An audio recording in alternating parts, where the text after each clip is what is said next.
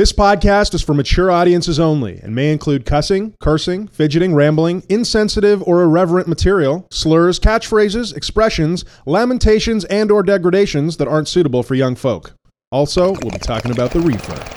That wizard came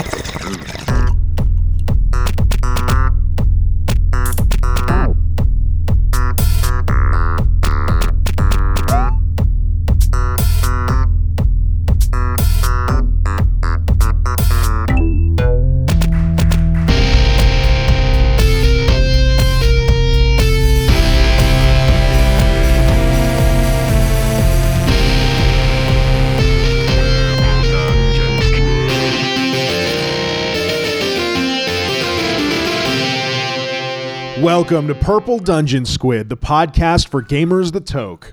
If you love the green and you love the screen, then you're in the right place, friend, because we're here to shoot the breeze on some dank strains and some video games.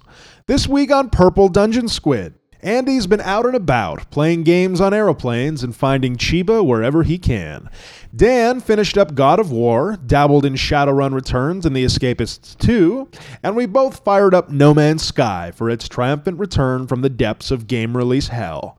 California destroys $350 million dues of weed. The healing powers of the dank are coming to the UK in the fall. Nintendo clashes with some upstart Splatoon hackers. The Amsterdam Cannabis Cup happened with delicious results, and plenty of more weed and video game shenanigans on this here variety show. We'll also be settling in for our smoke sesh with our strain and our munchie of the week, so stick around for that because it's going to be a good, good time. I'm your host, Andy and with me, as always, the one, the only, the cotton headed ninny muggins, Dank Dan. Well, heyo, Andy. Oh, hey, oh. Listen, we're still cruising on this time bending slipstream, so, you know, I hope when we come out, our loved ones are still alive and uh, Earth is still as we know it.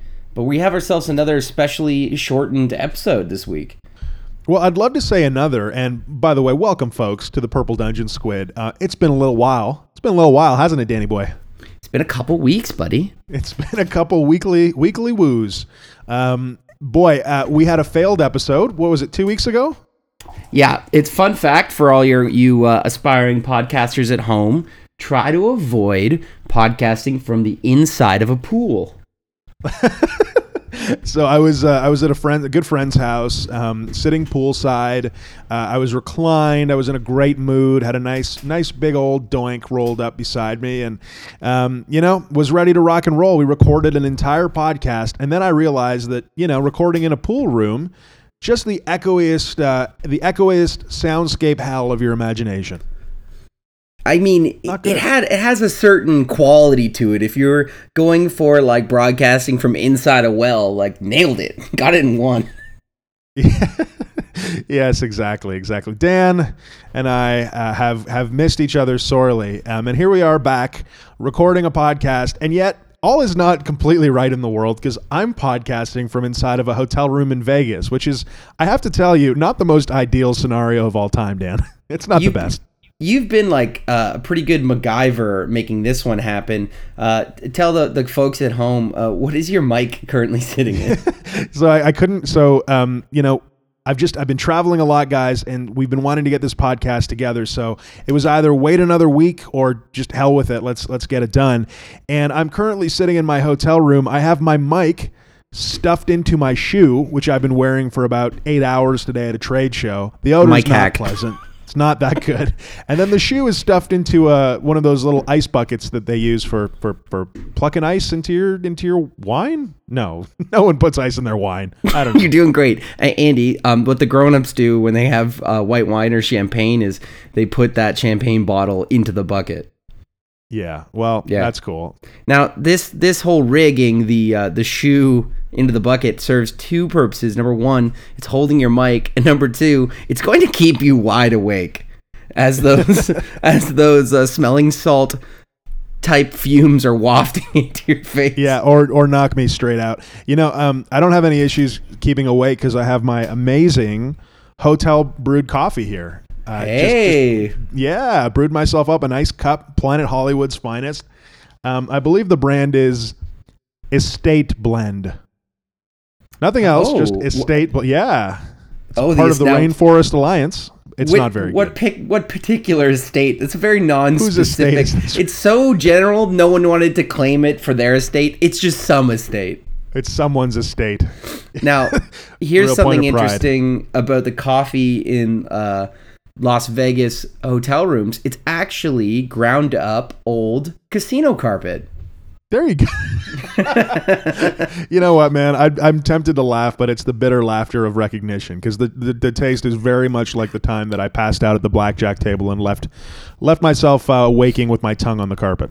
It it feels like the mouth flavor is the feeling and taste um, after you've had major dental surgery. Sure, and it's kind of thick too. It's like and like I'm I'm like listen, if you haven't been to Vegas before, it's a wonderful place where everybody's trying to monetize you always. And so I'm convinced that the the hotel water um, is made extra thick and extra stinky so that you'll buy the eight dollar bottle of Fiji Fiji water in your room. And so this particular blend of coffee is brewed not only with subpar beans, but also with extra stinky Vegas water. Oh no! Now, where does the water upsetting. from Las Vegas come from? Because it is a desert. Right. Uh boy, I don't know. I don't know, buddy. I think uh yeah, uh, you got me there. You got me there. But yes, anyway. Geological engineers and city planners of Las Vegas, get at us. Yeah, well, I mean, uh, there's there's no shortage of um, there's no shortage of stripper poles in this town. It's probably probably they wring out the towels at the end of the day right into the the city's main line, and that's what we're all drinking, friends. Andy, you're bumming me out right now. it's real gross, real yucky, super yucky. Um, boy, well, anyway, if you haven't uh, if you haven't been had the ple- pleasure of tuning into the uh, the Purple Dungeon Squid podcast before, guys, this here is a podcast about what is it about again, Dan? Uh, it's the weed and the video games, my friend. Weed and video games, yes sir, yes sir. And you know what? Um, d- d- for all my for all my complaints about Vegas and its disgusting sweat water, uh, it is a wonderful place to love both weed and video games. Um, actually, I was walking through the trade show today. It's a big general merchandise show, and got myself a photo of me and an, a life sized uh, a life sized plastic bust of Kratos, which was kind of neat. Really? Now, uh, just like shoulders up, or what are we talking here? Sorry, not a bust. A bust is a shoulder. You're, you're right. No, it's a full full size like life size model. He's holding an axe. Uh, I imagine he's saying something along the lines of "Get over here, boy," something like Uh, that. yeah, less southern, more Greek god. Uh, he's, Right. he's a little bit more uh, mono. That's like. Kratos' uh, fat barbecue. Come here, boy. Like a little bit Get like your that. ribs. Yeah, hundred percent. Um, uh, well, we have a franchise concept. Yeah, so um, I got to tell you, man, I'm really bummed out, and I have to share with you my my little bit of bumming bumming outingness. I've I've I've taken two plane rides. Actually, I've taken four plane rides in the last eight days, and um, on two of those plane rides.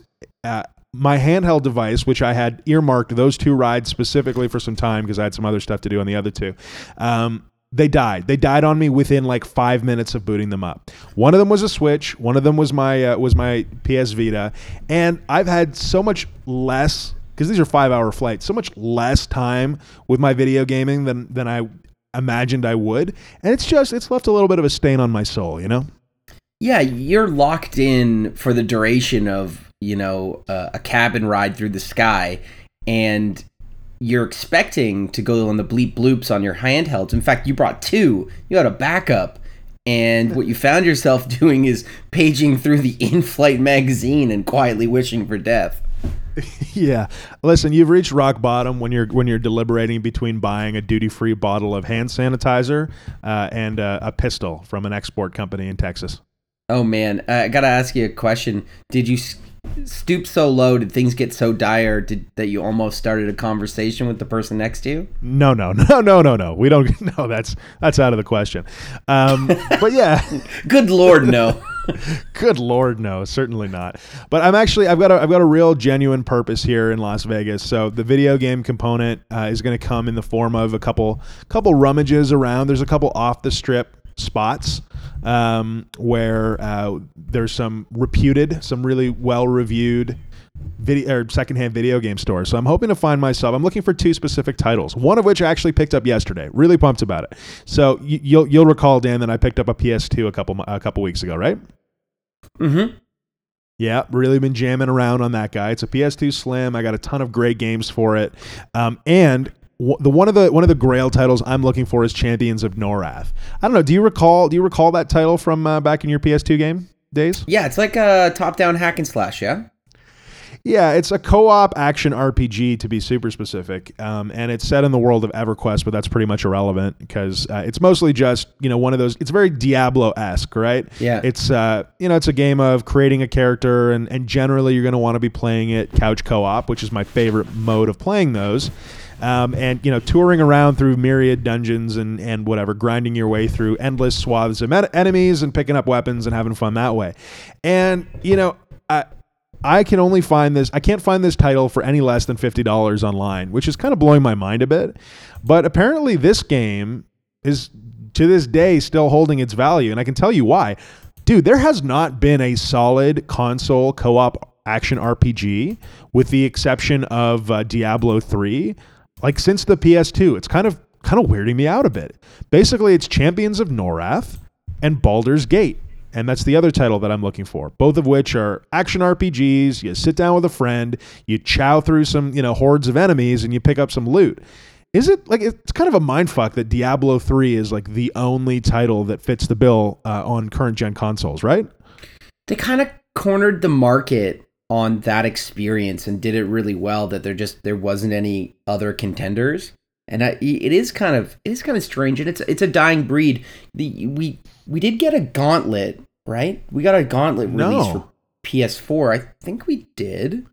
I don't think so, man. I don't think there's been a Gauntlet release for a really long time. Isn't is Gauntlet not PS4? I, I couldn't tell you. I know. Path, so the only exception here is Microsoft has Path of Exile. Um, So that's on Xbox as well as PC, and, and PoE is reviewed really well. It's like the Diablo alternative for people who don't want to play Diablo. So I get it. I get that there's two strong contenders in that space, but for me, like, d- d- I don't know. What do you think? Is it is it people aren't that interested in couch co-op anymore?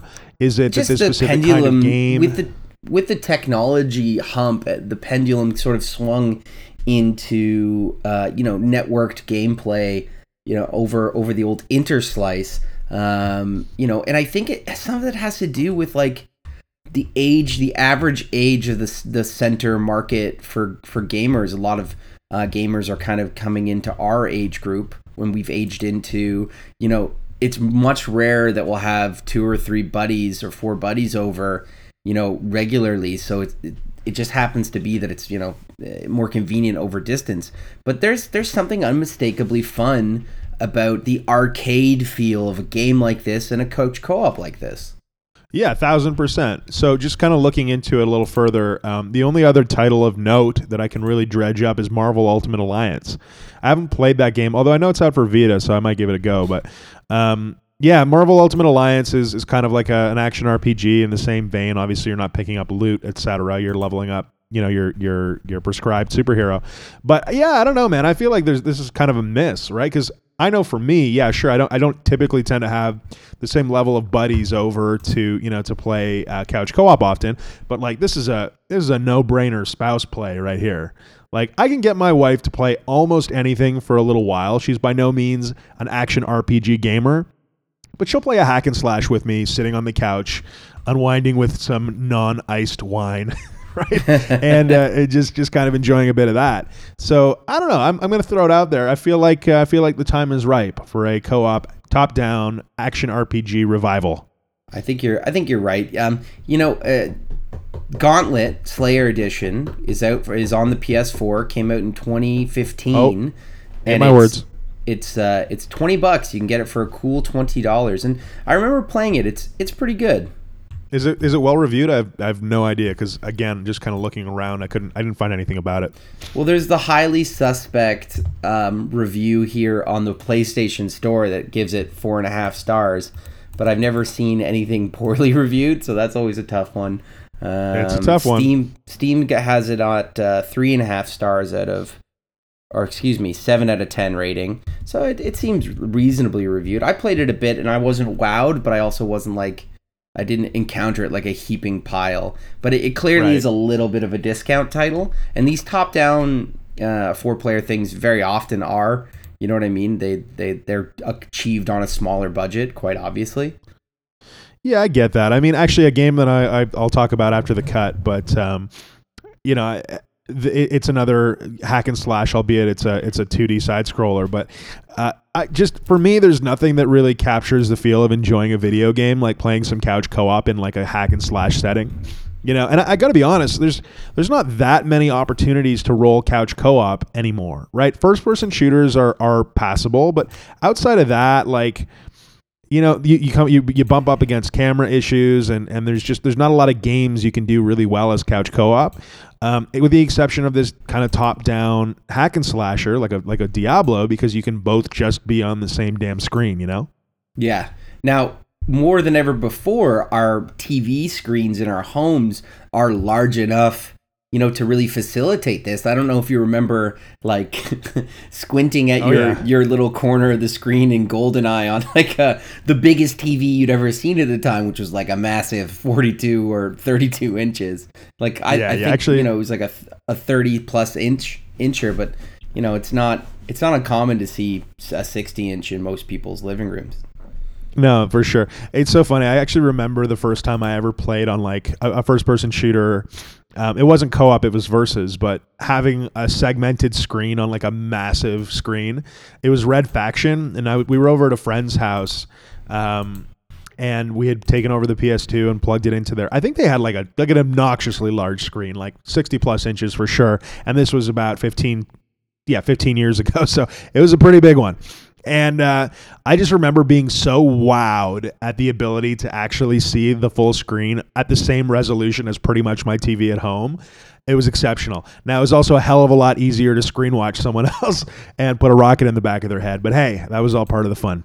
That's part of the game, yeah. I, I recall similar situation where we had brought a, a PlayStation to somebody's house because they had a an amazing TV, or maybe it was the it was a 64 because we were trying to play GoldenEye, and it was you know the guy that had the laser. His, his dad had a laser disc, and you know those giant discs are the size of uh, a record player disc, and uh, Right. we we went to make this thing happen. And uh, his dad was like, "No, I heard that uh, video games can damage the TV, so we won't be doing that." I was like, "Why are you doing this? Why are you doing this That's to me? incredible. Isn't that great?" That's incredible. Oh yeah, some some some like some douche at Best Buy gave him a throwaway answer, or maybe just wanted to fuck with his kid. Who knows? yeah, he's like, "I sense some joy approaching here. I'll just, uh, I'll just cut that down, and we'll move on." And that's what happens when you take your retail salespeople off commission. That's right. They just There you go. Spreading, ar- spreading around the lies. yeah, I actually got some just before we jump because again uh, we're gonna we're gonna do a little fast track episode here um, for for obvious reasons. But uh, I, I just wanted to tell you about a little piece of swag I got from this trade show. so these are yeah. these are called they're called terpene candies. So they're like totally legal for sale. You can get them in all 50 states and in Canada and whatever. Um, and basically, what they are is the terpenes of cannabis, right? But there's no THC, there's no CBD, there's no there's no cannabinoids in them. Um, and they come in three flavors. I don't have them in front of me, but I tried one earlier today, and also uh, previously I've tried with with weed. Uh, and basically, the idea is you get, for example, uh, one of these candies I believe is is really uh, has a lot of myrcene in it, for example, right? And so you'll match it up. You'll match it up with your strain that that that has a pronounced myrcene profile, which is of course a, a common terpene, and it enhances not only the flavor of the cannabis. So you'll go ahead and puff your joint or or you know hit your bowl or whatever, pop one of these lozenges in your mouth, and uh, you know and and and it'll enhance the flavor as well as enhance the effects of the cannabis which is kind of blowing my mind a bit. But there's there's something to be said for the terpenes, as I don't know the science behind it. The terpenes that deliver the, uh, you know, the THC into the receptors in your endocannabinoid system, whatever the hell. Long story short, it'll get you higher, which is mind blowing. it's a really cool product, uh, and it also makes the cannabis taste amazing, like the aftertaste in your mouth. So, um, I will bring back some to Canada, and you can try them out, buddy. I'd, I'd be curious to see what you think. Oh, fascinating! I I've never heard of that. Yeah, neither had I. It's like they're the only guys doing it. They're really cool guys too. I'll have to plug their product. I don't have the, the box in front of me. I wanna I wanna read it proper. But um, we'll we'll take some take some shots and put them up on the Instagram also.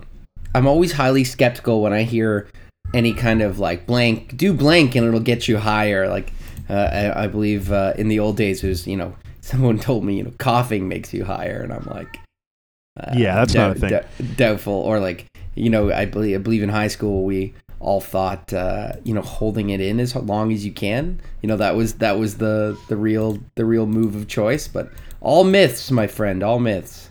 Yeah, I mean, when you're talking about terpenes though, and and their in- impact on the endocannabinoid system, um, you know, you've got uh, you've got, for example, uh, the pepper conversation, which we've had many times, which I believe it's again, I, I this is like bro science guys, so like you know, disclaimer, I don't know what the fuck I'm talking about, but I'm pretty sure it's it's it's the pepper, like chewing ground black pepper uh, interferes with those receptors and there's a terpene thing involved whatever. Same thing with mango. If you eat mango you actually will experience cannabis or thc in a much more intense intense way. So um, there's there's no doubt like there's plenty of research i'm sure to be done on how all this impacts your brain but it's it's definitely a real thing Yeah, fascinating.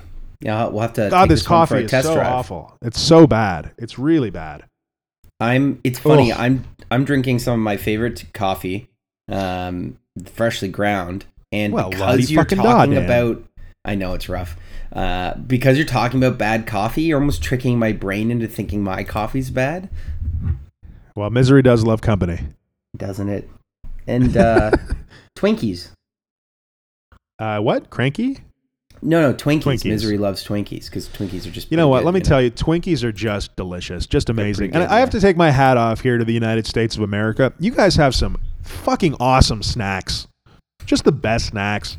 You walk into a snack shop here, 7-Eleven, it's like it's it's a smorgasbord of of you know uh, high fructose corn syrup, salt, and fat laden foods like you've never had access to in Canada. I'm convinced that our distribution channels for snack foods in Canada are probably like one sixteenth of the size of the variety that you can get in a convenience store down here. Like we have cheesies. To give you an example, we've got cheesies. You can have puffy or you can have crunchy, and if you're really lucky, they'll have the flaming hot. Right here, you got like cool ranch. You got like, you know, zingy, spicy, zesty. Uh, God knows. There's like 60 flavors of cheesies here. You walk into a 7 Eleven and it's not, am I getting cheesies or chips? It's like, what freaking strain of cheesy am I getting today?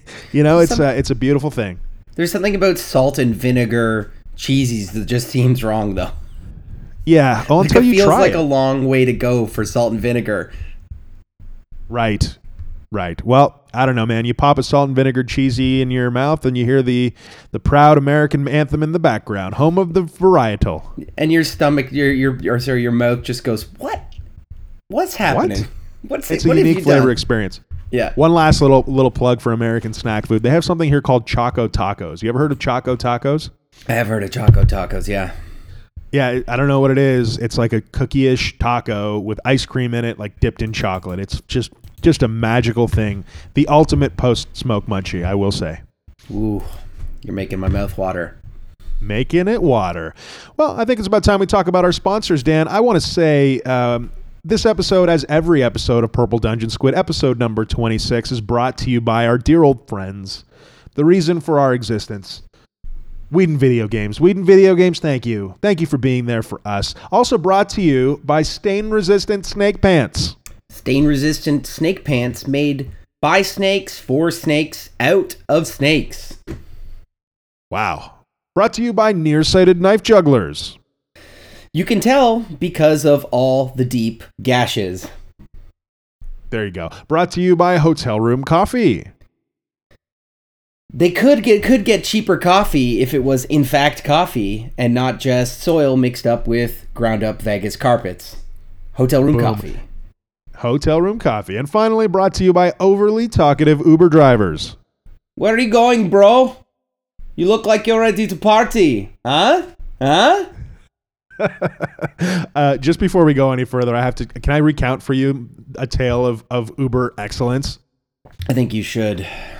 Okay, we'll, we'll we'll rock and roll to our sponsors, but let me let me give you a little sidebar. So uh, I was here, like I said, about a week and a half ago. And by the way, n- never go to Vegas within like eight days of going to Vegas. Just a just a poor It's life choice overall. It's too much. It's too the much rash Vegas. Is, the rash isn't even gone yet.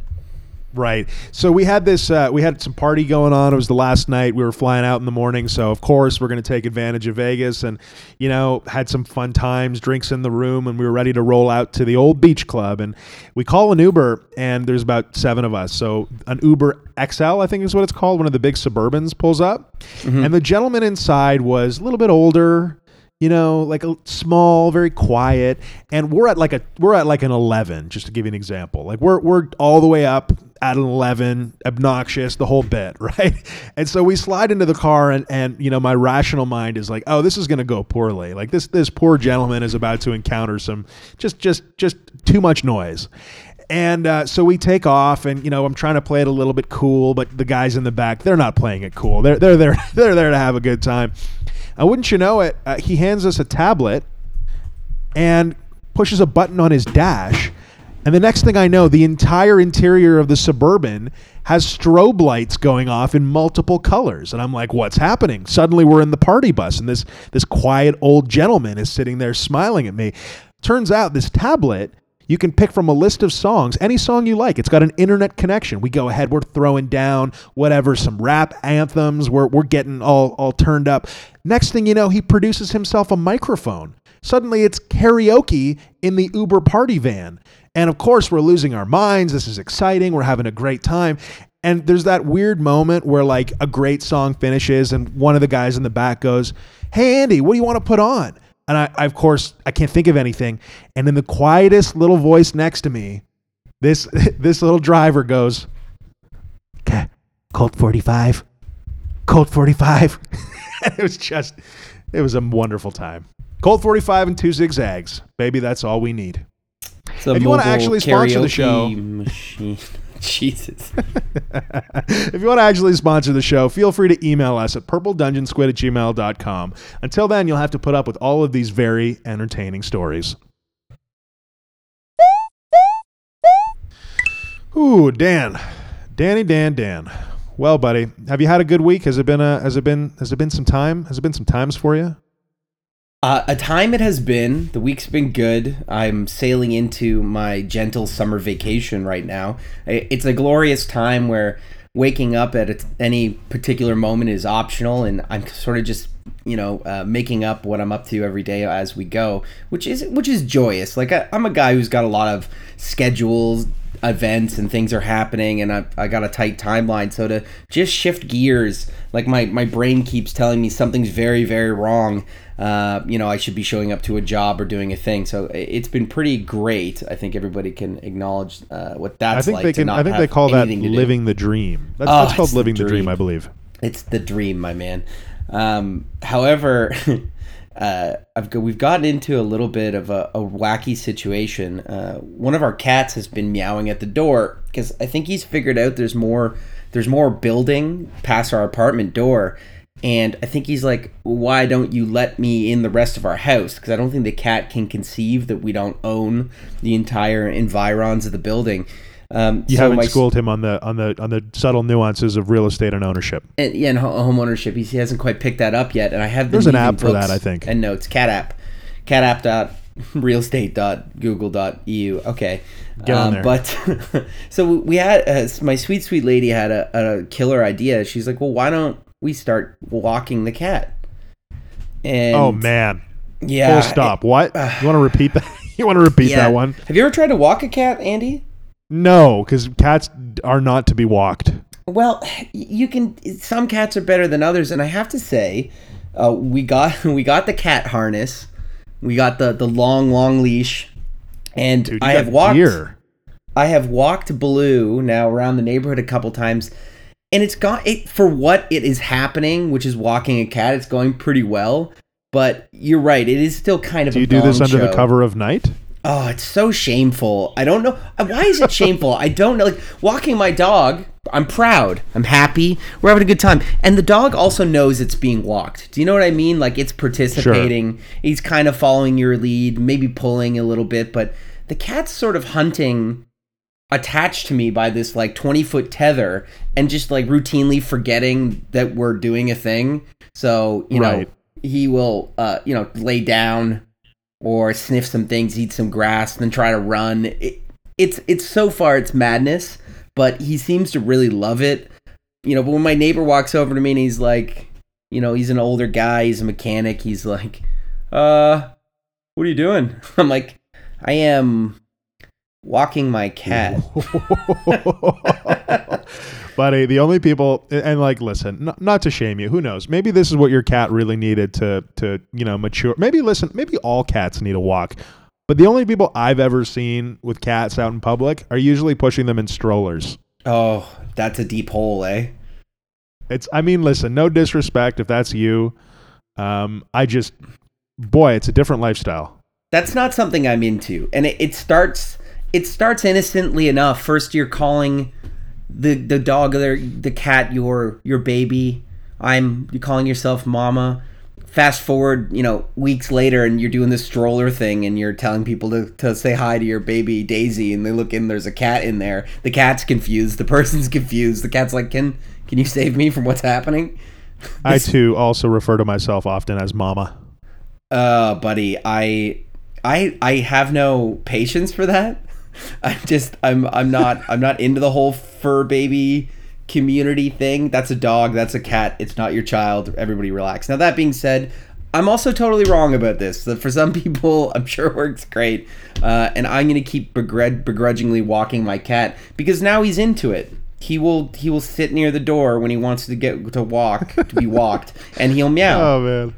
It's funny how many judgments you and I have served up in this very small conversation. It's- judgments, get your judgments hot and What's fresh. great is I can simultaneously judge someone for calling themselves like have a mother child relationship with their animal at the same time as I'm walking my cat. Like that's There you that's go. quite a small Venn diagram.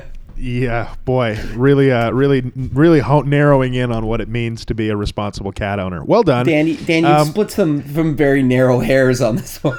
Some some very narrow cat hairs for sure, um, dude. Have, oh god, that, so that gives me some some like nightmare sauce issues. I have a uh, I have a black table at home, and um, my rolling tray was upstairs, and I have a black cat. And I was like a little bit too lazy to go upstairs, grab the rolling tray, and do a proper job rolling. So I just rolled on the table. Recently, I've uh, I've performed the the Cheech and Chong Labrador scenario of smoking a little bit of black cat hair. And there's a shameful moment where you look into your white rolling paper, you see some beautiful, you know, some beautiful nug crushed up and, and sprinkled gingerly across in expert fashion, and there's just a bit of black cat hair. And what do you do, Dan? Do you dismantle the whole operation or do you go, eh? what I, would I you think, do? I, I think you try to like pull it out gingerly without u- upsetting your operation. I, I don't. There's no excuse for uh, smoking hair of any kind, and you know you know when it's happened. Like if if you've dropped weed on the ground and you're and you're down to like a precious few nugs left, and you sort of uh, scrape it up off the floor, you know some dog hair is coming back in, and you're gonna have to sort of sift it out as best you can. There's there's no larger bummer than hearing the crackle of failure as the hair ignites inside the bowl. You know that hair crackling sound. Oh, I know the sound all all too well. Uh, or I, I should say, my friend knows that sound because I too did that and carefully picked out the cat hair from the joint. For sure, did that. You got Definitely. it. That's a must. That's a must. Yep. Like, didn't, get- didn't smoke ha- that like, re- like, shameful res- cat hair joint. Respect yourself. You know what I mean? Like have some self respect. You're you're you're you're bigger and and too good to smoke that cat hair. Oh boy. Moving on. So, what did you play? Uh, what did you play this past couple weeks, Dan? What's been on your What's been on your docket? I've been uh, finishing some old business up. So I went around to my save files that had been orphaned across many games and, and, and went ahead and cracked them off. I, uh, I beat Shadowrun Returns and Shadowrun Run Hong Kong. And it was the type of thing where these are great games. I really enjoy them. They're tactical. The story is rich. Um, if you're somebody who's into an RPG with a very rich and uh, well written story, uh, I can't recommend Shadowrun anymore. It's it's actually shockingly well written, and the characters are interesting and deep. Um, I really enjoy them, but it was one of the things where the save game is like six months old, so I don't remember Oh, what's yeah. happening. But I do know that I'm gonna I'm gonna forge ahead, and I feel like my my group mates, you know, in in game are a little bit confused. I'm like, so uh let's do that thing we're doing and you know i picked the wrong option in the game you're like they're like you just released great evil on the whole world i was like Sorry, I forgot. I forgot what we were here to do. are we are we Yeah. releasing Mephisto? Are we are we destroying him? I I'm sorry, I lost track. Uh, yeah, for sure. I mean, you know, good for you. Yeah, this is this is a this is a pertinent question because I have no less than two dozen orphaned game files on my uh, my PlayStation that I know I would enjoy that game. I know that there's a story there. I know that it's rich and beautiful and there's a world that I can soak right back into. But the the thought of diving like I will The Witcher is the perfect example here. The Witcher 3, no game has been so undeserving of a lack of attention as The Witcher 3. Um, but God, can I ever just like I log into that game, there's a thousand and one consumables in my inventory. One of my swords is like damaged beyond repair and I have to go and find somewhere to repair it. And like basically what happen, ends up happening is I look at my quest log, I talk to four NPCs and try and repair some shit. I get confused looking at my inventory, and then it's on to the next game. You know what I mean? F- And- Alt and- F4. Alt Alt F4 or uh, or just you know in anger pull my PS4 off the counter, throw it out the window, and go downstairs and watch some Netflix. you need to be able to and here's here's the here's the idea of the podcast uh, tm tm trademark copyright. You need to be able to leave yourself uh, like a, a video message in the game on the last save and it, it can be like uh, what's that uh, total recall like a message to yourself. So you come on the screen let's say you're arnold schwarzenegger in this case you're like what you're doing is you're gonna go kill that dragon but your sword is broken so go fix that then kill the dragon. You know so you know like a message to yourself from the past so you know what the fuck's going on That's actually a super good idea. Like just like a quick like record yourself for 10 seconds when you when you do a save state and you're shutting down for the night and you're like all right i was doing the thing and doing the thing i know that this is irrelevant because i'm going to be picking this up again tomorrow but whatever but then six months later when you didn't pick it up tomorrow you'd, you'd be so pumped Yeah. Yeah. And it, you know what? I tend to do that save game and ghost right before like a really big decision in the game. So I come back to this pivotal moment and I've like I've I have no supporting information to make a decision. It makes for an interesting experience as if your your character has sudden amnesia. Right. I- I'm, I'm kind of there with uh, with Bravely Default because I, um, I, I I hit a wall against this black dragon, right? And so I'm trying to kill this black dragon, and I kept dying. So I went out and I did some grinding, you know, as you do in JRPGs. Got everybody up in level and did that over the period of like a you know a couple days here and there on the train. But then never went and killed the dragon. So I just like there's this big question mark, and now there's a mental block between me and slaying this dragon because I don't remember why I'm killing him. I don't know. You know, the dragon thing is usually pretty A to B. You're killing the dragon because he's a dragon doing dragon things, and it's important that he stop doing those dragon things. I mean, you're probably right on that front. But Shadowrun sounds delightful, and I do love, love, love that setting. I have not played a Shadowrun game since the Sega Genesis version. Yeah. Uh, I think we've talked about that on an earlier podcast. But that, I mean, the combination between cyberpunk and a little bit of fantasy, and you're playing out your, you know, super hacker fantasy as well at the same time. It's just, it's a lovely combination. You know, it's it's a setting that I find extremely interesting, and I've never run a, sha- a Shadowrun campaign. So I've been listening to a live play podcast um, called. Oh, you're talking about uh, tabletop, like, like, yes. uh, like dice rolling. Yep. That's right, called Neo Scum, um, that does uh, an in-universe sort of Shadowrun uh, live play, and I'm sort of gearing up to sort of maybe run a Shadowrun campaign after my current campaign wraps up. That's in Oh, a, a more traditional fantasy setting. Yeah, I just you know it's one of those settings you have to you really got to know it to get it right because it's so distinct. Um, so this has been a little Yeah, bit of I a love boot it. camp. I also is it set is this one set in Seattle because I'm pretty sure like all of the the Shadowrun games are kind of headquartered out of Seattle, which I always thought was cool because it's not a not a city that gets a lot of love when it comes to creative output. You know, So one of them is in Seattle, um, one of them is in Hong Kong, and the third one uh, I f- is in an is I think maybe in China.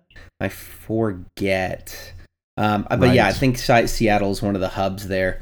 Um, yeah. yeah. And it's turn based too, right? It's turn based uh, action Yeah, RPG. you- or it's not action RPG, t- turn based RPG. When you jump into combat, it, it goes into turn based. That's right. And is it is it fairly linear or is it kind of like an open world thing? So the way it works is um, you got your main storyline, and as you go, you can take on side jobs.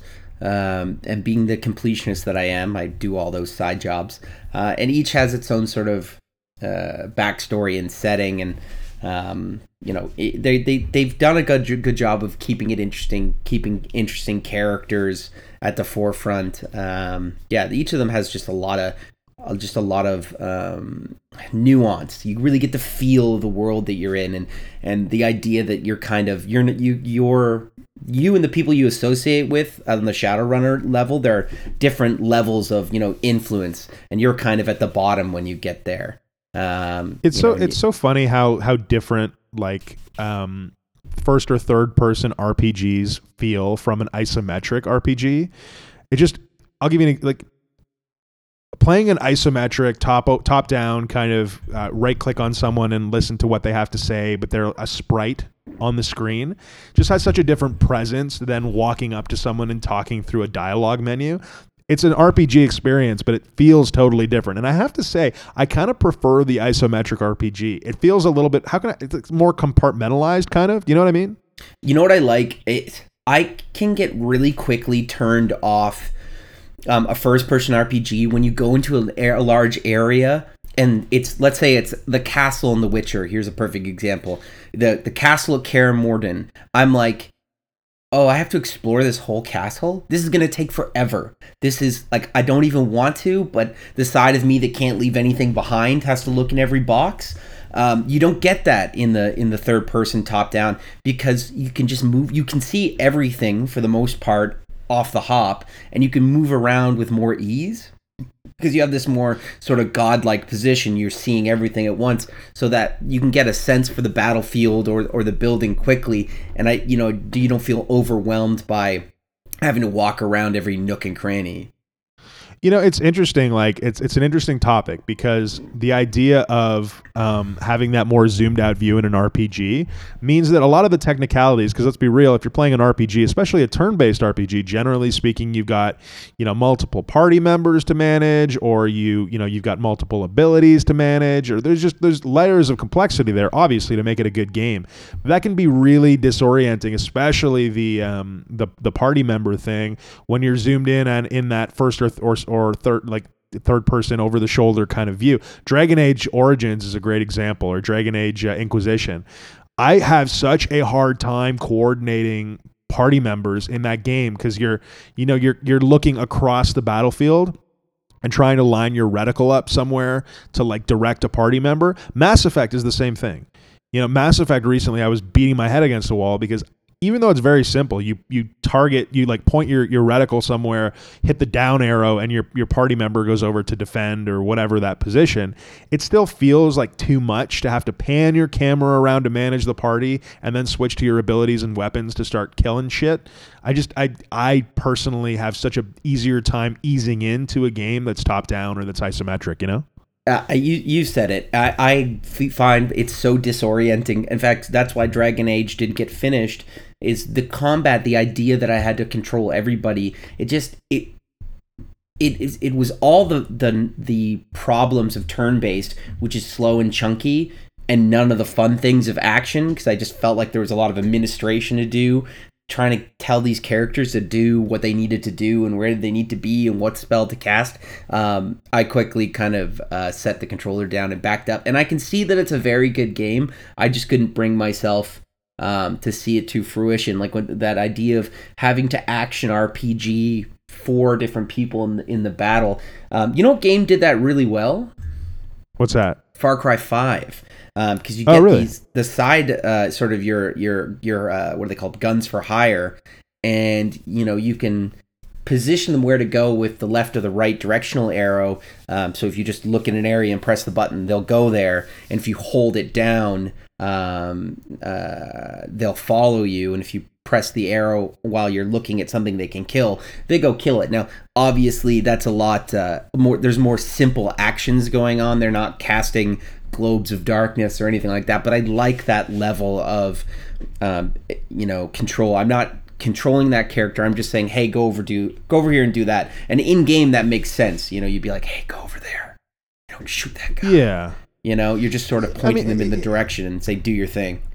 For sure. And none of these systems are insurmountable, right? It's just about a, a level of accessibility. And, you know, more and more I find myself, especially trying to juggle multiple games, because I think as a gamer now, you kind of do that, right? Like, there's so many amazing titles that come out all the time. One minute you're embroiled in Monster Hunter World, and you're doing that thing, and you're mastering that game, and you're playing that every day. And then the next game comes out, and you're you're switching focus, and the next game comes out, and you're dabbling in that, and it's like it's the ability to jump back into any of those disparate games the more clunky gameplay systems you have, not clunky in like a bad design way, but in I have to sit here and absorb myself into it for 15 minutes before I get it kind of way, the harder it is to get back into a game, which is why at this point more than ever, I can appreciate a game like a classic top down isometric RPG where I already know how to play that shit. You know, I right click on things. That's what happens. Right click, move around, figure out the abilities, God bless. It's the beauty of games like Mario you know Mario's always Mario. It's never gonna not be Mario, and you can pick it up at any moment. Um, yeah, there is a little bit of an adjustment phase um, when there's a lot right. of systems and or if the game's very unique. I feel like Breath of the Wild does this really well too, though. Like jumping back into Breath of the Wild is never a chore because the weapons are so like interchangeable. You're constantly shifting between them anyway, and the gameplay is so so tuned in, so tight that when you jump in, like the controls feel intuitive, and uh, even traversing that world, like it's rich. It's got interesting characters. There's extremely beautiful vistas and locations, but it's not so tied to a central path or to a central way of doing things that you can't get in there, muck around for a while, and then feel totally oriented and ready to, you know, start tuning in on the actual uh, main tasks. I, I really loved that. You know, Skyrim. Uh, is kind of opposite to that for me. I don't know what it is because Skyrim is a similar open world game, um, and you get in and and you know you can you can certainly just wander the countryside and enjoy using your abilities. But for some reason in that game, I still I still jump in and feel a little overwhelmed and confused when I'm trying to settle back into the shoes of my character. It's a kind of nebulous thing. I don't know what the difference is mentally for me between getting back into Breath of the Wild and getting back into Skyrim, but one I keep coming back to, and the other one I jump in for a couple minutes, feel a little bit frustrated and, and lost, and just and just bounce off. You know, it'd be interesting um, to put in a system in a game that that's that's that big, like Skyrim being so long in the tooth. You can you know uh, such an expansive journey that there is a tutorial you can hop into at any point, you know, go into a menu and say like, reteach me how to play this fucking game. and it's like, okay, here's how you block and dodge because, you know, the, you'll jump out and jump back and suddenly you don't know what you're doing. Uh, this is something that really gets me. If you're playing um, similar games that have different control styles like uh, uh, like say metal gear 5 and gta they're both shooters um, but one has you know uh, the shoot is r2 and the other one the shoot is l1 and it takes a while to get your brain remapped to what button shoot is. And then you you accidentally cap a bunch of your compadres by accident because you hit the wrong button. It's very awkward. Ah yes. Yes yes yes yeah, man. It, anyway, interesting stuff overall. Um, it, it's like it's almost this is like kind of the the the the code to crack for me right now is especially in this, this last year where we've played I've played more video games, more variety of video games than I ever have before, right? Just by virtue of the fact that we're constantly talking about new games and new things are coming out and I'm I'm picking them up so I can talk about them on the podcast. Getting back into those titles that I've enjoyed for a little while and then bounced off of is is like the code that I'm trying to crack at the moment because I don't know what it is. Do you write some notes for yourself? Like, what do you do to just get your your brain back to the spot where you were at after you sunk a couple hours into a game and then meant to return but didn't? You know? Yeah, it's some of one thing that I I would recommend that is very often the move is to start a new game, play through the tutorial, and then hop back in your into your saved game. Yeah, that's that's one option for sure. That's one option for sure. I don't know. I don't know that that's something that I ever. It sounds good in, in theory. I don't know if I'd ever actually do that. You know. No, and I mean um, it was um, recommended recommended to me um, for No Man's Sky to just start a new game and then hop back into my right. own. I didn't do that, and uh, I think that that hurt me a little bit on the learning curve. Uh, I think I'm up to speed now, though. Yeah, so speaking of No Man's Sky, some pretty big damn news about No Man's Sky. So, you know, if you haven't been following it, and uh, who could blame you? Because this game launched what about a year? Is it two two years ago? now? 2016, Or is my it man. Wow, God, time goes quickly, doesn't it? I thought Yeah. it was like six months ago. No, that's like two years ago. Uh, no Man's Sky launched two years ago to massive upset, outrage. People were burning shit in the streets and and you know, Lies, they uh, screamed. Lies. yeah, yeah, yeah. And listen, there's all sorts of reasons why that was a very legitimate thing for folks to be mad about. Somehow, this team, despite the collective hatred of the gaming community in just about every forum, um, continued plugging along, iterating on the game, adding new things.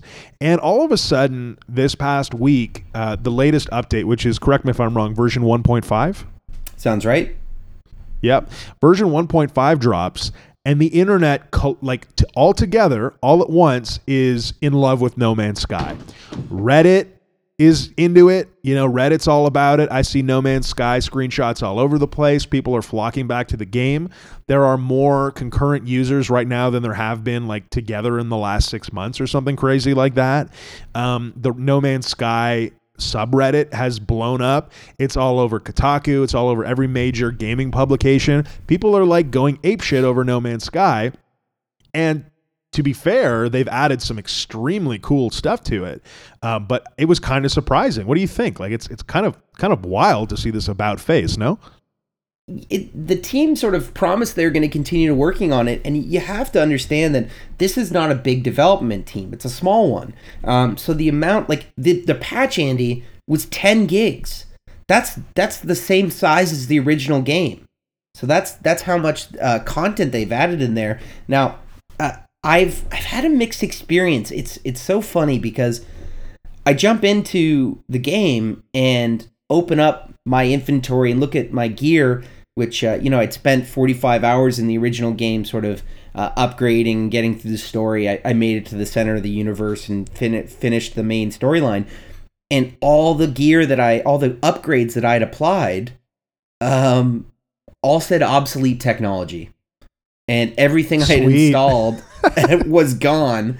And suddenly, you know, I'm shoved back into sort of the alpha stage, the first the first sort of game mode of of the game where you're doing a lot of I would say uh, resource gathering and, and gathering blueprints and trying to get the sort of foundation of your technology going. And I was a little bit like I get it because they've they've rejigged the game. They've they've uh, changed how the upgrades work. They've changed how the the the core um, resources have been shifted slightly, so they kind of had to do that. But it kind it did bum me out in the sense that you know I wanted to be in the later tier experience. I wanted to be going for the top ships. I wanted to be you know grabbing new top uh, technology, and I'm kind of sort of shoved back into the more foundational game mode.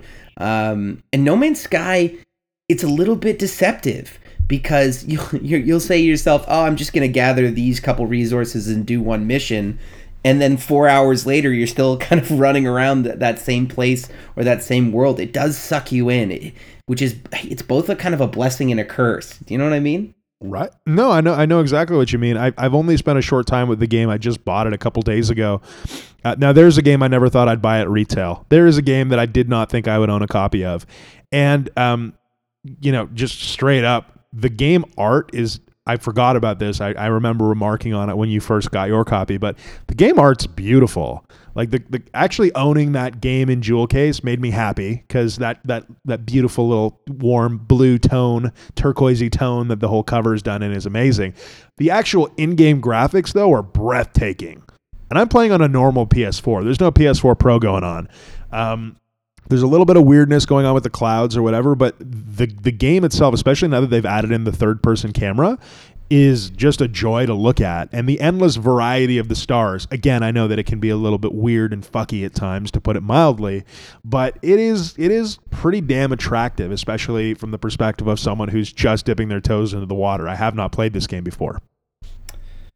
Yeah, no, it is very pretty. Although, you know, I've noticed, I've noticed like, it felt a little bit um, underpowered in the graphics department.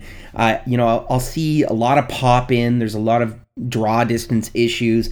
There'll be a, like a weird, and I think it, it's a little bit glitchy. Like I'll come down into a planet that's just covered in the hey, we can't render what's going on around you mist and it sort of will stick that way for a couple minutes while I'm flying my ship, uh, you know, through the the uh, the atmosphere across the planet, and it's kind of a bummer because you know I know it's a beautiful game and I'd like it to be able to push through, and I, I, I can't quite figure out why it does that sometimes and it it doesn't other times. Maybe I just need to reboot the PlayStation, uh, you know, Sure. give it give it a little uh, give it a little rest.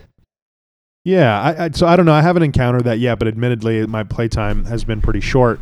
Um, how do you feel about the multiplayer element? So this is what everybody's been waiting for: exploring the cosmos with with a friend, building a base, doing all those those fun kind of co-op survival mode things. Have you had any time to, to jam out with like uh, with some strangers?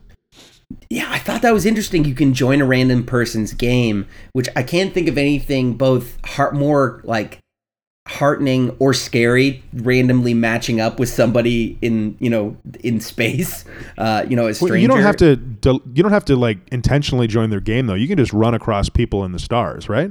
So two things. Um, yes, you, but your chances of running into somebody in the stars are quite low, just because of the expansiveness in the in the universe. Although there are some hubs that are sort of appearing in the in the universe where uh, you know uh, communities are forming. Um, you can go on forums and find galactic coordinates and, and sort of they have uh, And that's freaking cool. areas. Let's just be real about it.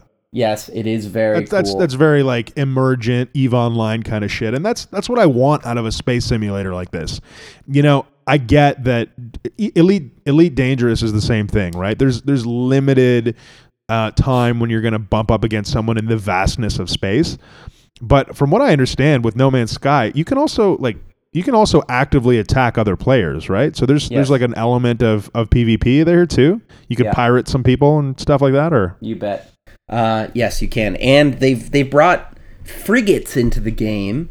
Um, uh, I've got myself a frigate, and it's you know that the large vessels, um, and you can start to build a fleet and of multiple frigates and start sending them out on missions and uh, you know you can build Really? rooms inside your frigate. It's it's quite fascinating. I haven't got too far into that part of the game but there's there's definitely some content there to be dug into That's yeah. I mean, man, honestly, everything I'm hearing sounds awesome. It's exactly what I would want from No Man's Sky. I'll be honest with you. I don't know what the shortcomings were of the game previously firsthand, but I certainly have followed the game pretty closely because it's the kind of game I like. Right? It's a sandboxy, sprawling galaxy that you can jump in. It's got none of those issues of hey, I've forgotten where I'm at because you're always forgetting where you're at. It's just an endless galaxy. no matter where you explore. go there you are There you go. Um, I'm looking forward to exploring this with you. Um, I, this is this is a game I, I really want to uh, I really want to jam out with you on. Just, Yeah. just to kind of see. So maybe we'll come back with like a, a more formal here are our thoughts kind of thing. Um, but this this to me sounds like an extraordinarily huge step in the right direction. And I'm curious, like they've been able to execute some interesting stuff over the past two years. I know that I've heard, you know, the bases went in, and there was some, um, you know, rejigging of the game in general that that seemed to be moving people into a more positive place.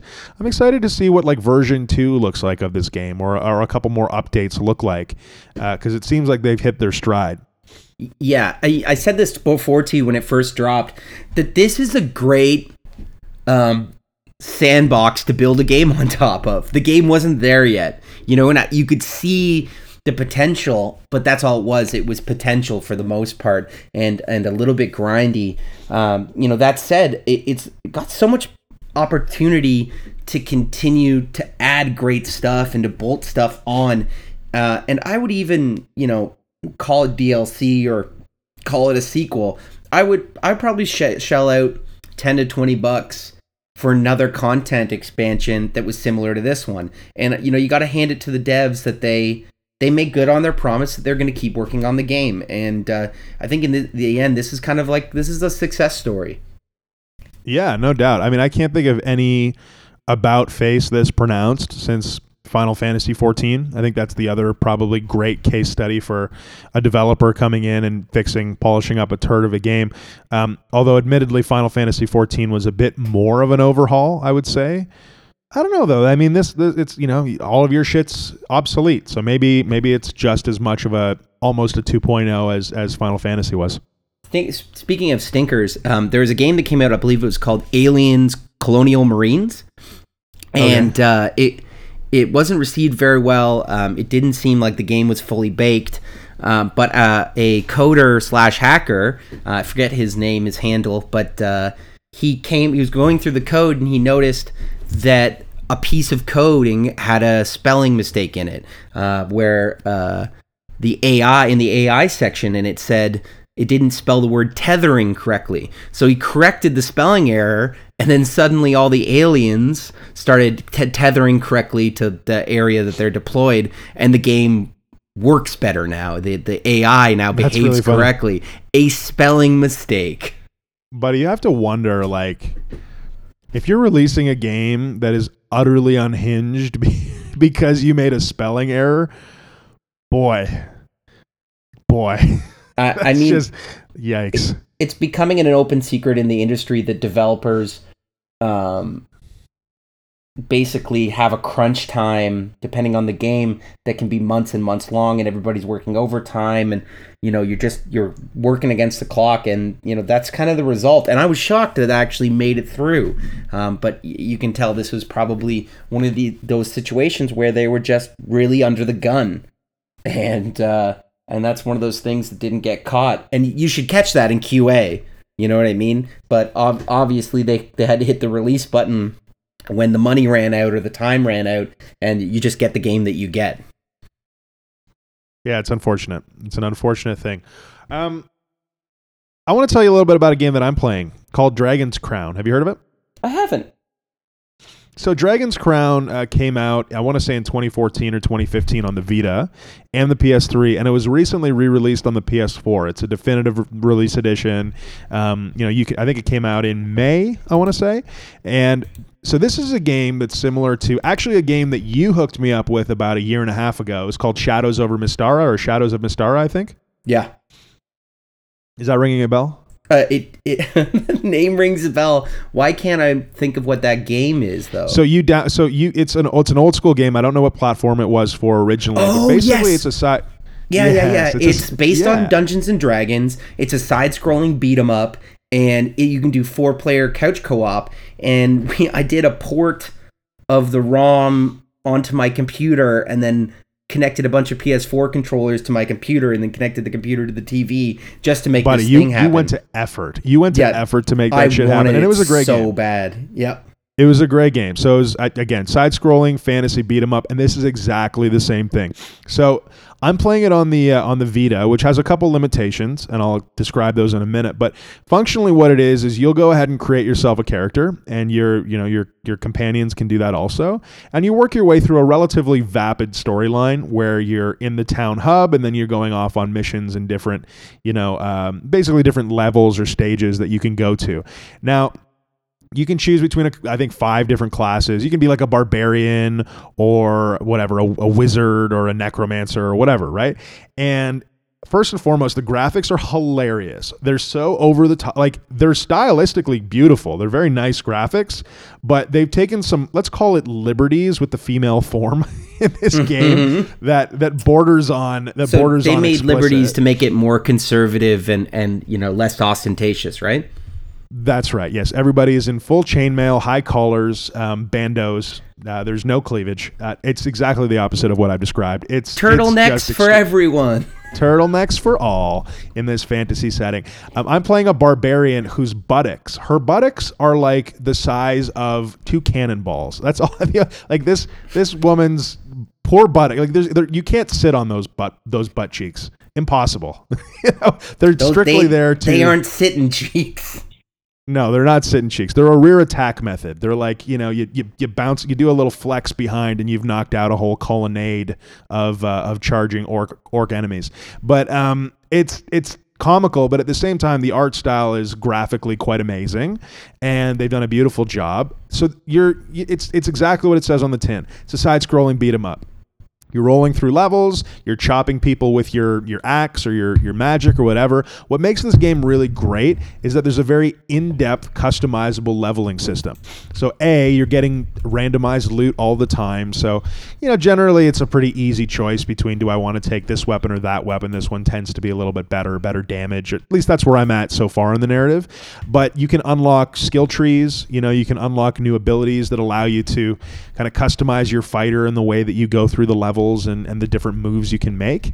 And of course, it's four player co op, a couch co op. If you're playing by yourself, um, you can enlist adventurers that you. It's kind of funny. You actually will go through the levels and pick up piles of bones and then go back to the temple and like raise them and they'll become your new companions you can choose from. It's kind of strange, but that's how it goes. Um, and dude, like, I've not had this much fun just smashing through hordes in a long time.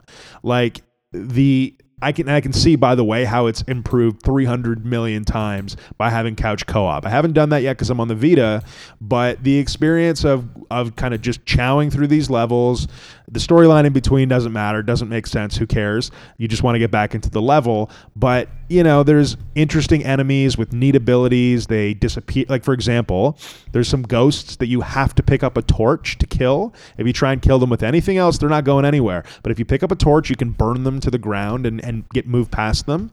Um, you know, there's enemies that come, you know, fall from the sky. There's enemies that have movement tricks. There's enemies that'll hold you. It's just an, overall a really neat game with a lot of variety to it. Um, couple things that are bumming me out a bit. It tends to chug a little bit on the Vita, which is uh, just when you're playing an action game like that, you'd never want to see like a frame slow down. You know what I mean? Yeah. And yeah, it's it's and I'm hoping I don't know for sure. My assumption is is that's probably not the case on the PS4 because obviously it's a much more powerful piece of hardware. Uh, but that on the Vita kind of put a little bit of a damper on my excitement. But the amount of customization you can get in this game, and like again, the teasing of being able to play on the couch with a bunch of friends means I'm 100% picking this up on the PS4. Probably not Oh, a yeah. Vita title I would recommend, unless I mean I'm still having fun doing it. But if you have a PS4, get it on the PS4 for sure. I'm looking at it, and you know, this is one of these uh, games that has that that sort of um, anime art style. Um, and you're not you're not kidding. The the gams on this particular uh, lady are she looks like a linebacker from the waist down. Um, she's got some Yeah. serious legs on her, um, and uh, her breasts are larger than her head. That's that's how you know you've gone too far. The wizard specifically, the female wizard is just a, tr- a real triumph. She's fine when she's walking, like it's ostentatious, but when she's running, she like sticks her hand up in the air and like holds her staff out or something, and it's just boy, there's no, there's no mistaking it. This is intentional. Yeah, they're like we know we know what you want. We know. We we we know. And it It looks like there's some humorous. pretty serious boss showdowns in this game. Yeah, oh yeah, the bosses are so that's another thing. The bosses are awesome. They're fun. They don't feel like a meat grinder. You know how sometimes you get into a, you know, um uh, an action RPG or, or even a game like Bord- Borderlands is probably the biggest offender where you're just you're wailing on a boss for so long doing the same goddamn thing and chipping away at their health and, and trying to manage your resources to get through the fight. I don't find that a ton of fun. Bullet you know, I wanna I- style, yeah. yeah, bu- bullets. That's just and Destiny actually is a big offender for that. Also, Yeah. uh, for me, you know, I want a boss fight to be higher level of difficulty throughout, but um, you know, not last ten minutes. Like if I'm if I'm getting my hits in, let me do some damage, right? And this game really strikes a great balance on that. You know, I can watch the health bar go down as I'm hitting it, right, and to the point where, and I think this is really the hallmark of a good boss battle the options that you're weighing are not your resources, but how many hits can I get in before I have to get out? You know, it's Yeah. almost like a push your luck mechanism where, you know, can I get it? can I land another combo or is that going to seriously compromise my health or seriously, you know, screw me in the end? And I really like that cuz moment to moment you're deciding do I gamble on taking another swing or do I jump out? And that um yeah, that in this context just makes for a really fun brawler game. I dig it. This is this is a play for sure. Yep, it's a play. It's a play for sure. Speaking of play, uh, nope, got nothing. How about the smoke sesh? Feel like Yeah. that? Feel like that? Let's play the Yeah, smoke yeah. Want to play the smoke sesh? Want to dial it up to 11 and smoke on some ganj? Uh, let's uh, spin that wheel, raggedy man. Let's uh, let's go down this path, Herbister. Let's take our trousers off and do a dance.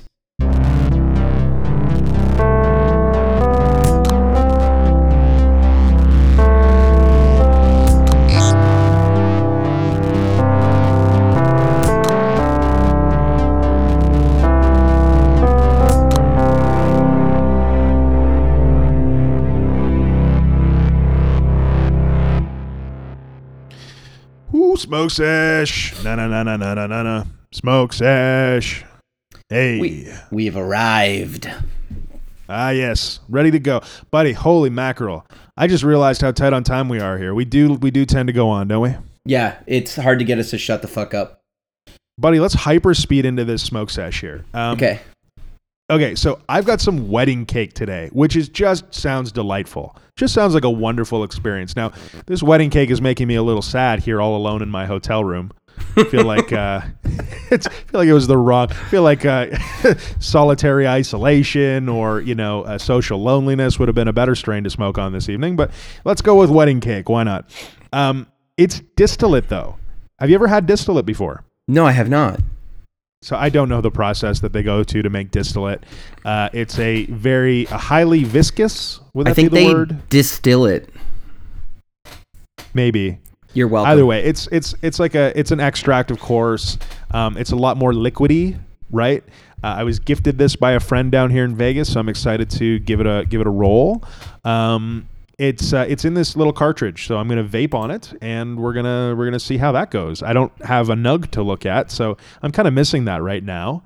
That's that's my favorite part of the of the pre smoke sesh uh, ritual. But can I smell it through the cartridge? Let's see.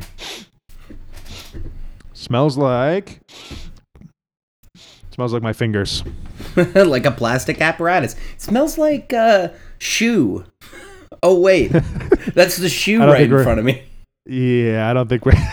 it definitely smells like shoe. Actually, the the bad part is is that I don't even smell the shoe any longer. It's just there. It's part of you now. Yes, my nose will never be the same. What about you? What do you got, buddy? On the uh in the conversation of gifted weed, I have a nug from my sweet neighbor who's dropped me off a, a delicious crown here.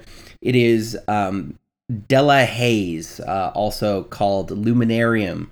And uh, this is this is about a um, acorn sized crown.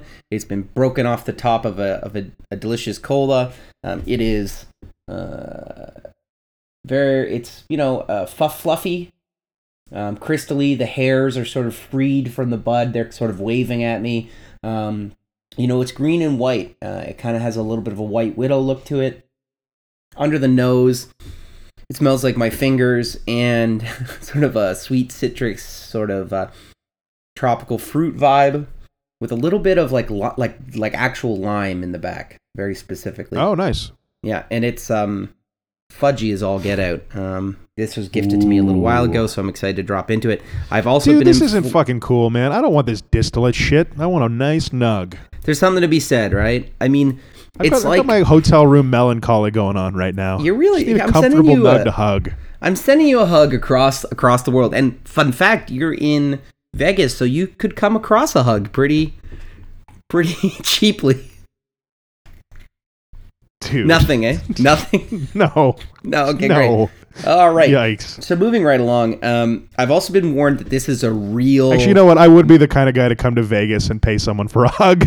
I gotta, you know, the set. just the- want a nice hug, man. That's it. I don't know if it's like re- uh, it's refreshing and like gives us faith in humanity, but um, you know, if you if you read anything or or um, you know uh, have heard anything from professionals in the industry, there are a lot of people that are paying escorts or call girls just for like company and someone to listen to. How know? are we on this topic right now? Good I God, got no. it. Got oh, I'm so I'm depressed now. this light podcast is over. Jesus. Let's go ahead and smoke some weed and stop talking about that. Um, Um, although I really could use a hug. Listen, Tammy, I know you want to shake that thing, but can I just tell you about my day? I'm so. Ugh. So bad. All right. Um, well, let's yeah. release this on the internet. Yeah, let's get like that out there. Um, so by Hey, the family. Hi, mom. so this uh, I've for been hugs told, in Vegas. Hey Andy, shut up. Um, this uh, I've been told this weed is uh, is a heavy hitter, so I'm prepared to be knocked onto my butt here. And I, I just have had two f- felines walk in the room, so they're into they're into what I'm rolling up. Oh yeah. How much are you gonna pay them for a hug? Uh, you don't hug them, buddy. They got claws. Yikes. Um, did you want to do you want to blaze down first? Oh, I'm already. Yeah, boy, I don't know. I just started pulling on it. Wow, amazing! I did completely ruined the whole ceremony. Let's Do you not I haven't. remember how we do this thing? We do I- a podcast every week Lost my mind. called the Purple Dungeon Squid. You Okay, here we go. I'm starting. You just got sad and you just started smoking. Oh, oh, All right, buddy. So, Oh, do you want me to read you a little bit about wedding cake? yes. Go ahead. so today's uh, today's leafly description is going to be brought to us by our old friend Jeremy Irons. Jeremy. What is wedding cake? Wedding cake, also known as pink cookies, is a familial genetic cross of Girl Scout cookies and cherry pie. This delectable treat is rich and tangy, with sweet earth and pepper, taking notes and dimension from its OG and Durban poison parentage. Enjoy this double dose of dense darkness with care, as certain farms have noted THC content upwards of 25% or greater. Oh wow. Huh. I've been puffing on this one pretty. Because the thing with distillate. Uh, the thing with distillate, brain, brain, brain, brain, brain. Thing with distillate is that it's coming to me. It it hits a little lighter. Sure. than smoking a bowl. Right. Um, but uh, boy, okay. So the flavor notes on this, um, I just get. Here's the thing about distillate: the flavor I don't find is quite as pronounced. No. Boy, I, I just all I'm getting is t- I'm getting like a sweet taste, Right. a little sweet, Yeah. um, and I, not much else. Pretty one-dimensional flavor note. Um, that being said, the feeling's nice. Uh, I've got a nice, nice tune on. Let's say a little muscle relaxy. Uh, da, da, da, da, da. How am I feeling, Dan? Tell me how I'm feeling. I, you, you sound you sound joyfully lost. Yeah, boy, do I ever feel that way. Yeah, I mean, so I will say this: um, deceptively smooth, came on strong, and uh, yeah, just just wishing for that hug more than ever right now. There you go, buddy. Well, let's not let's not bum everybody out, shall we? so I will. I want. I want to read a little review here from Dam Hanala. Uh, about wedding cake. She says, It's me and my husband's 13 year anniversary today, and we wanted to get something to smoke together. This was a great choice on this special day. Aw, isn't that nice? That's Happy nice. anniversary, damn Hanala 12. We smoked a gram joint while staring out at the waterfront, watching boats and seagulls and jellyfish and other weird creatures that we're still not sure we really saw. Nice. Okay, there's a plot right. twist. I blanked out for about a minute contemplating whether that jellyfish was really an octopus. Right. Okay, because that'd be cool. So, yeah, recommend. Now we're eating tacos. Sweet. I want to go to there. Where they are, I want to to be there. do. You know what, man? Hell with the hug. I think tonight's a taco night. Tonight is a. Uh, tacos are a hug you give your mouth. Uh, isn't that right? Isn't that Yeah. right? Go ahead. What are you? Uh, what are you smoking on, buddy? Della Haze. That's correct. So I'm just gonna hop right in Okay. here, and we're gonna we're gonna Della through to the by other side. Paradise Seeds is a 70% sativa strain, good luck going to bed, bred from Mango Haze and California Lemon Skunk Genetics. To the delight of commercial growers, Della Haze has the energetic effect profile of a haze sativa while still offering sizable yields and a moderate flowering time. Mango and citrus notes express themselves loudly and bring a spicy overtone to the strain's earthy, spicy aroma. Sweet overtone. That's I okay. have- staying true to its go. I have Staying never true to its go. Staying true to its haze genetics, this sativa delivers uplifting cerebral energy that fuels creativity, focus, and happiness, and then tapers into calm relaxation in time.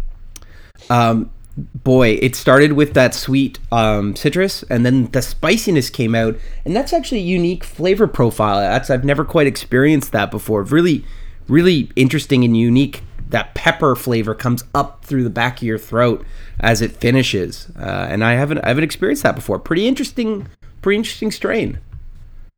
Cool. Are you feeling it? Are you digging it? Are you getting that uplifting cerebral energy? Yeah, uh, top front of my forehead is getting light and frothy, and uh, I feel as though someone's put a crown of light into my third eye, and I'm starting to become more one with the universe. Yeah. Nice. Also, Cool. also, I would like a Cheeto now as well. On the side note, Oh man, you and me both, time. buddy. You and me All both. right. Cheeto time. All right, let me uh, let me just say something cool here. Me- Step aside, everyone. I have a cool aside. thing to say. I've got something cool to say, folks. Um, the UK is the latest uh, governmental body. I think UK is not a governmental. You know what I'm saying? Mm-hmm. You're doing great. You're doing those great. folk, those folks with their HP sauce on Parliament Hill, Yeah. um, have have uh, begun to uh, put the plan in play, put turn the wheels of fate. Good God, focus the brain. Uh, mm, I'm just going to go ahead and read what this article says. After public outcry, medical marijuana is finally coming to the UK this fall. That's right. And that is freaking cool. And the story behind it is really amazing as well. So um, this, you know, the, the movement forward on this campaign is being uh, is being quarterbacked, I believe, by Sajid Javid, who's uh, the Home Secretary, which sounds like a very British way of saying someone who's massively in power on some sort of. Good God, oh, Andy, Okay, Andy, bullet to a target. Get there, buddy. bullet. Get let me get there. So um, fun, so there was a, a young lad, 12 years old, Billy Caldwell, epile- epi- epileptic child, made global headlines uh, because the British Customs Authorities seized his supply of CBD medicine. So there was massive public outcry around this incident to the point where the um, chief medical officer, I'm, am I getting my, my facts right here? Uh, either way, the Department of Health in, in the UK issued him a special permit to retain his CBD. Same thing happened with another epileptic boy, Alfie Dingley, uh, shortly thereafter. And um, now, this again, uh, Home Secretary is. Um, uh, launching an inquest into the medicinal benefits of cannabis and CBD specifically. Um, right now, it's of course a Schedule One drug, just like it is in the U.S. It's it's said to, to have no federally uh, recognized as having no medicinal benefit or no benefit in general. Um, and yeah, they're looking to uh, you know classify cannabis or uh, cannabis products as medicinal sometime in the fall. So this is the next jump on the on the wagon of of cannabis as a healing property. I love this story, man, because it it's it happened so quickly. Like we we heard inklings that there might be that the UK might be considering um, a cannabis program or a medical program, but everyone seemed to think it would be way in the future. And here we go. There's something on the uh, te- shouldn't say on the books, but pretty strongly um, coming down the pipe for the fall. So Andy, you know, I just- I if you want to get some quick action, you you take away a 12 year old boy's epileptic epileptic medicine, and you take a guy that hasn't had a seizure in 300 days, and then you know falls right back into serious seizures. I mean, that's that's national attention, and the myth that that marijuana is some great evil to be, you know. We need to be protected from is slowly lifting off one and all. It's it's, it's very much like a global awakening of knowledge. So uh, it, this is going to be the thin edge of the wedge because the need is so dire for some of these real humans that uh, uh, you know it opens the conversation, and uh, it, I'm you know I'm surprised that it wasn't already medically allowable in the UK. I wasn't aware that it was pro- prohibited for medical purposes. Did you know that? Uh, yeah, I did. You know, I know it's actually funny. I was when I was in Amsterdam a couple months ago. I was speaking Right. to a British gentleman on the patio of the greenhouse, and he was absolutely floored by the fact that you know cannabis was becoming legal in Canada and that it was going on in the U.S. Because in Britain, cannabis is still very much like, at least from what this gentleman told me, and he was a pretty you know wealthy, well-to-do 28, 29 year old who you know was a working professional, had a good job, was sitting there smoking a joint in a suit. I don't know, whatever. Um, but you know, he was telling me that it's so taboo in his household and his community. You don't, you just don't tell your parents or let people know that you smoke cannabis. It's just not a thing, right? Um, so So you know, it, it seems like there's been a lot. Again, I, that's that's anecdotal, but this is very clearly a large step forward. And uh, from all accounts, or from this account specifically, um, it seems like a very large step forward indeed. Yeah, yeah. Um, it, it, the Commonwealth countries take this hard line on quote unquote drugs, right? Um, so Right. you know they just they treat they treat them all the same, and you know obviously problematic lumping cannabis in the same category that you put heroin. You know, um, but uh, i this is this is the this is the compassion element of it. You know, because you can be against it all you want. It can be such a taboo. It can be culturally sort of uh, excluded from what's the norm. But you, you see the effect like this on, on a on a twelve year old kid. You know, just it moves people to take action. Hundred percent, man. But you know, to be honest with you, well, I guess it's not fair to say in the U.S. that it hasn't had like because there's been many accounts of this kind of healing going on. Um, but you know, it's true. I think most states at this point, I think it's like 49 out of 50 states. Don't quote me on that, but I believe 49 out of 50 states have a medical program at the moment. So it's just it's amazing, buddy. This is like this is like what the last three to five years of just of just advancement, and here we are. You know, Canada is going to be recreationally legal in October. Um, you've got the states, of course, uh, at the state level, uh, reinforcing, or at least it seems to be reinforcing the states' rights to govern um, cannabis and its distribution. It's a it's a beautiful time. It's a beautiful time. Yeah, I mean, it's just it's harder to carry out a global lie like the myth of marijuana danger in a in a, this day and age where information flows so freely.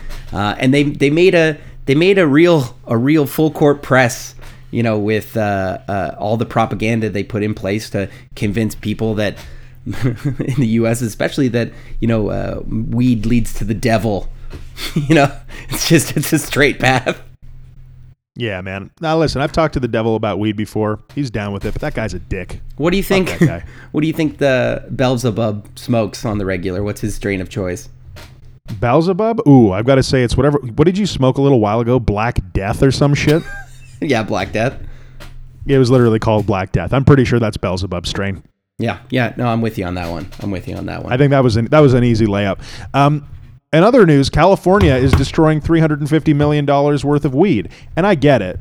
And I'm very much in support of you know regulation of cannabis. I like the idea that the weed I'm going to be consuming is tested. I like all of that stuff. But boy, does it ever seem like a sad story to just destroy, uh, you know, 350 million dollars worth of weed? Does that ever break your heart a little bit? when a bureaucratic, you know, uh, move slays that much good herb, and you know it's good herb too, and they they were rushing to get it in the the correct uh, labeling. It's a big thing uh, the that I everything had has to be months, labeled.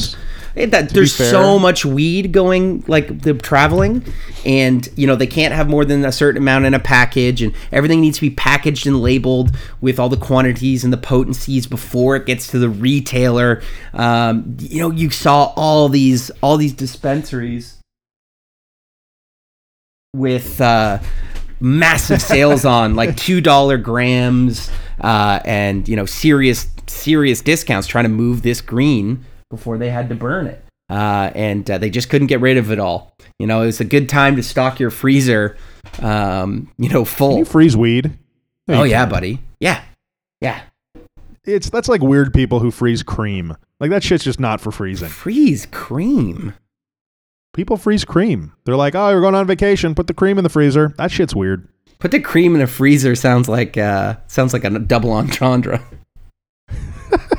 um yeah you know what we they're gonna dude, keep I gotta say, th- yeah th- yep.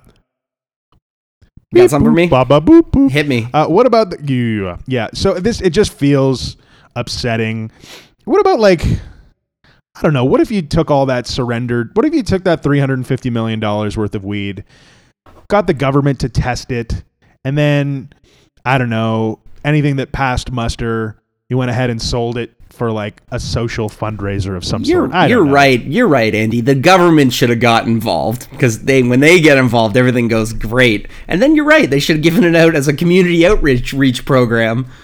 Yeah, the government should have given out at Halloween. Like you, you know, you knock on the door of like the IRS at Halloween, and they give you a big bag you know of what? weed. I The think that's U.S. the military should have seized it, and they should have paradropped it all over the Middle East.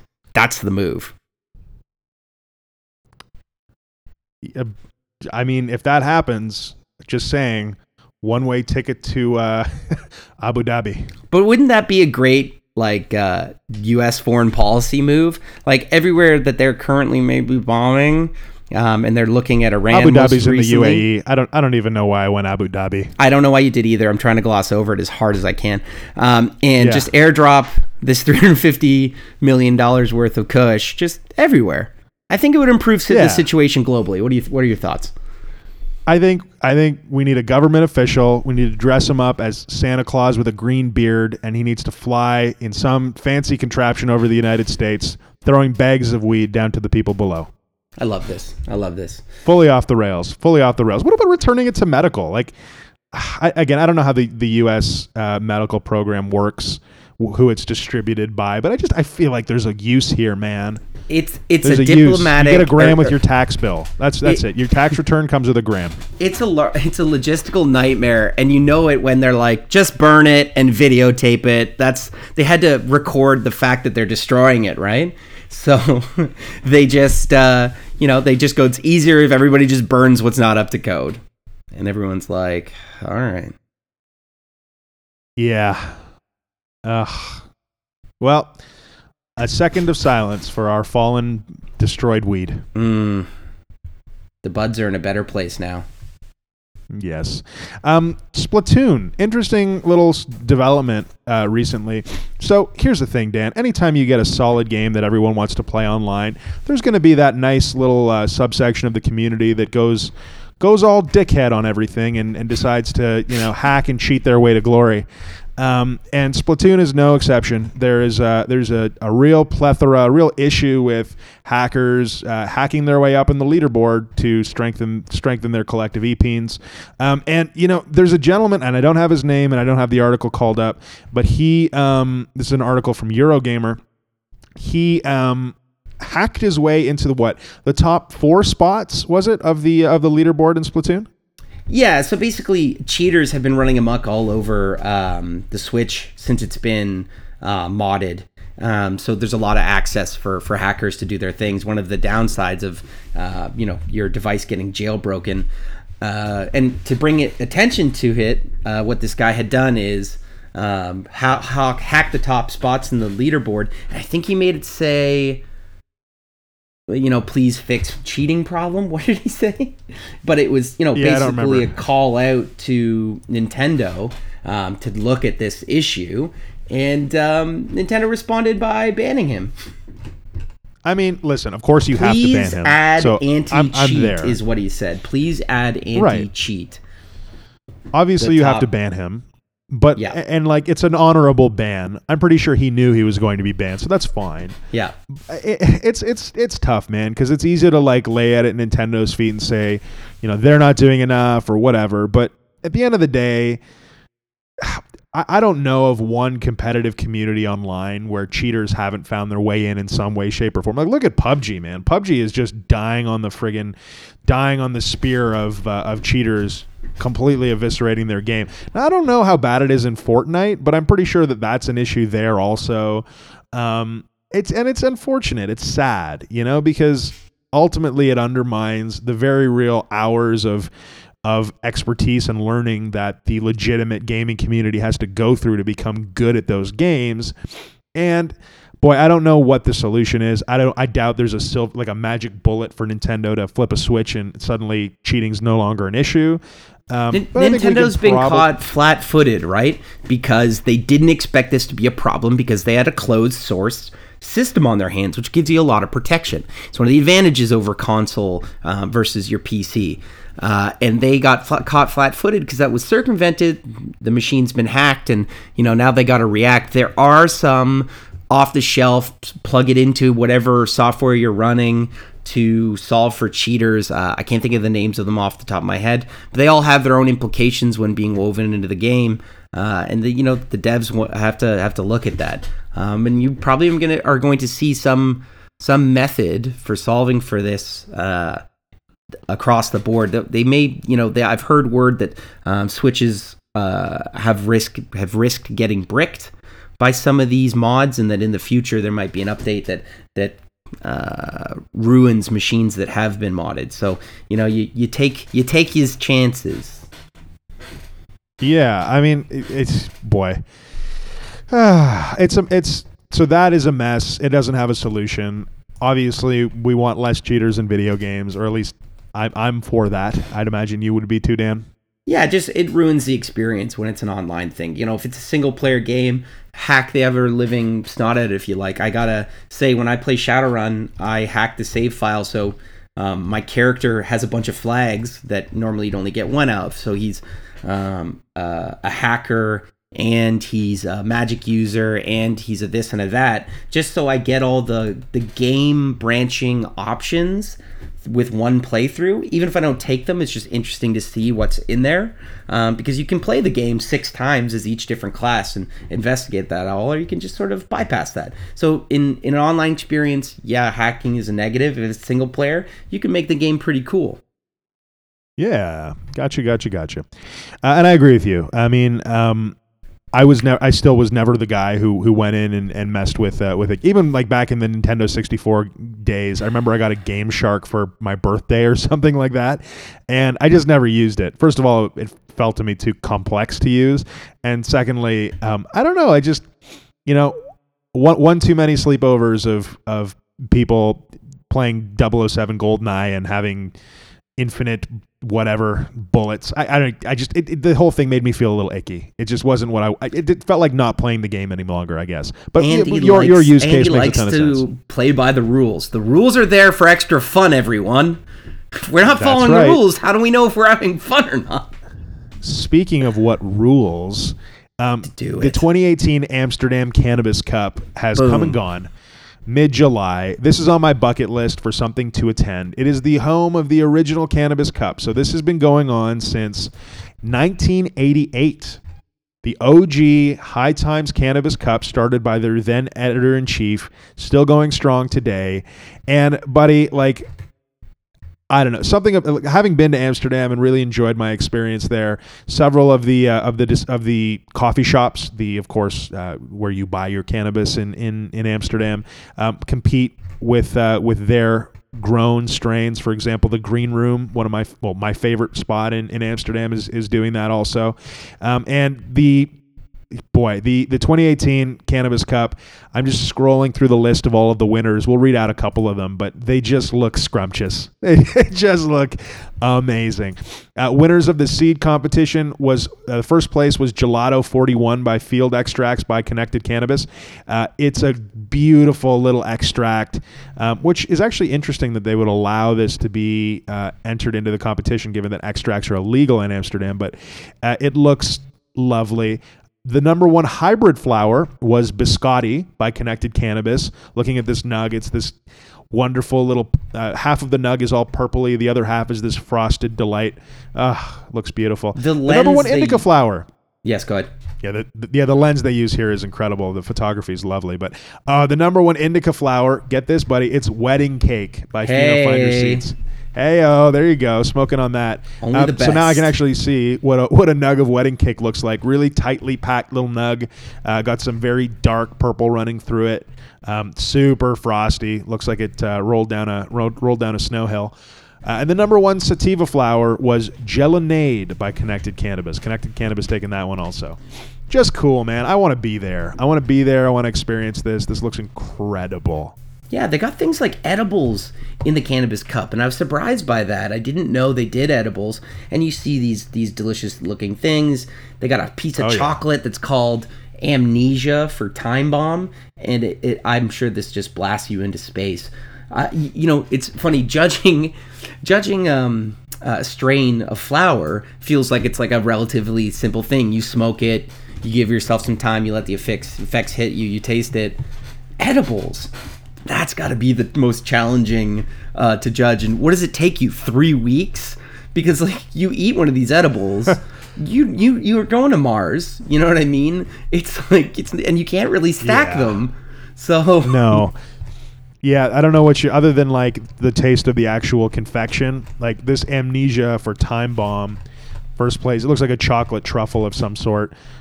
I mean, you taste it. It tastes delicious. It's amazing. And then you know, three hours later, you're just, just, just gone. Yeah. Just yeah. amnesia is apt. I'm sure. I'm looking at uh, the number three place, and it's a muffin called the Dolphin, and it's by Dolphin Muffin, and it's a chocolate cupcake, blue frosting with a a dolphin gummy on top. And you got to ask yourself, is that a regular gummy, or is that uh you know that's a loaded gummy, bro. yeah, that uh, gummy. it- that's a that's a that's coming in hot. And the question is, is then could it be like just a normal muffin? Like, can I get away with just making a normal muffin or cupcake and just putting an edible gummy on top? Count it. Basically, I just want to smoke a little herb and eat some delicious treats. yes. I feel like I'd be a little let down knowing that if I did uh, sneak a bite from the old dolphin muffin, I may not come back to Earth for another week. So- You will transform spiritually into a dolphin. yes, exactly. Well, there's no better place to do that than Amsterdam. Speaking of coming in hot, I think this is about time uh, for us to land this spacecraft, Danny. Uh, Yes, listener sir. questions or games you want us to play, email us purpledungeonsquid at gmail.com. And if you like what you heard today, write your feelings down in a notebook, fold up that note, and slide it to a friend and say, listen to this hot jive. It also helps if you've got a gun under the table, Greedo style. Make sure you follow us on Instagram at Purple Dungeon Squid. We do not condone violence, but hey, if you get us listeners, we're happy. Until next time. Keep it dank, my friends. Fuck I am high.